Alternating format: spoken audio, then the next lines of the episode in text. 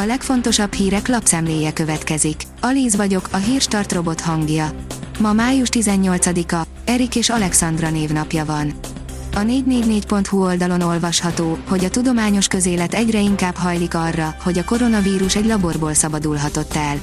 Tavaly ilyenkor még ennek az ellenkezőjét állították határozottan, ám az azóta eltelt egy évben sem sikerült meggyőző bizonyítékot találni a vírus természetes eredetére. Így már inkább tűnik lehetséges magyarázatnak, hogy a vírus egy laborból szabadult el, és már az sem feltétlenül légből kapott marhaság, hogy mesterségesen hozták létre. A huszonnégy pont hu oldalon olvasható, hogy sztrájkkal fenyegetnek az állami dolgozók. Hetek óta a sztrájk előszobájában toporognak a közszolgáltató állami vállalatok szakszervezetei. Rontott a nyugdíjkilátásokon a kormány, írja a privát bankár. Tavaly még magasabb gé dé pé részesedést tervezett az állami nyugdíjkiadásoknál középtávon. A friss büdzséből az is kiderül, hogy jövőre valójában nem három, hanem négy egész nyolc százalékkal emelkednek az ellátások átlagosan. A napi pont hu oldalon olvasható, hogy újítás a Magyar Lidl-től minden vásárlót érint. Mobil applikációt indít a vevőknek a Magyar Lidl, amelyen keresztül kedvezményeket, digitális nyugtát kaphatnak az érintettek. Szíjártó Péter, Magyarország nem fogadja el a globális minimumadó bevezetését, írja a Demokrata. A magyar kormány nem fogadja el a globális minimumadó bevezetését, miután az Magyarországon adóemeléshez vezetne, mondta Szíjártó Péter. Az M négy oldalon olvasható, hogy magyar nők arról, hogy az oltás megváltoztatta a ciklusukat. A világ többi nőjéhez hasonlóan a magyar hölgyek egy része is azt tapasztalja, hogy az oltás mennyi változást hoz a szervezetükben. Tudományos magyarázat is van a jelenségre.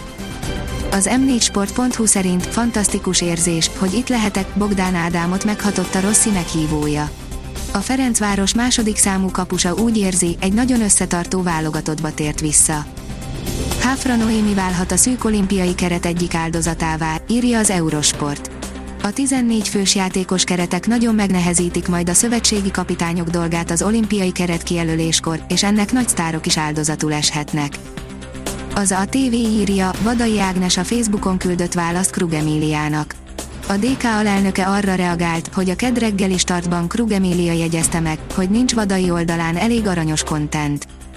A száz hatvannyolc pont hu írja, Kövér László hét év után is kitart vitatott döntése mellett.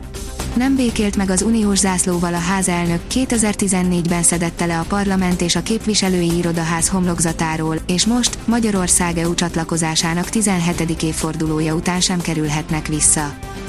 Rossz a helyzet a földeken, most kell felkötnünk a gatyát, írja az Agroinform. Nagy odafigyeléssel még menthető a kár, amit az extrém hideg tavasz okozott a szántóföldeken és a gyümölcsösökben. Az M négy sport pont hu írja, Fucsovics nagy küzdelem után a tizenhat közé jutott Genfben. Fucsovics Márton kétszoros szettben verte a svájci Henry Laaksonent.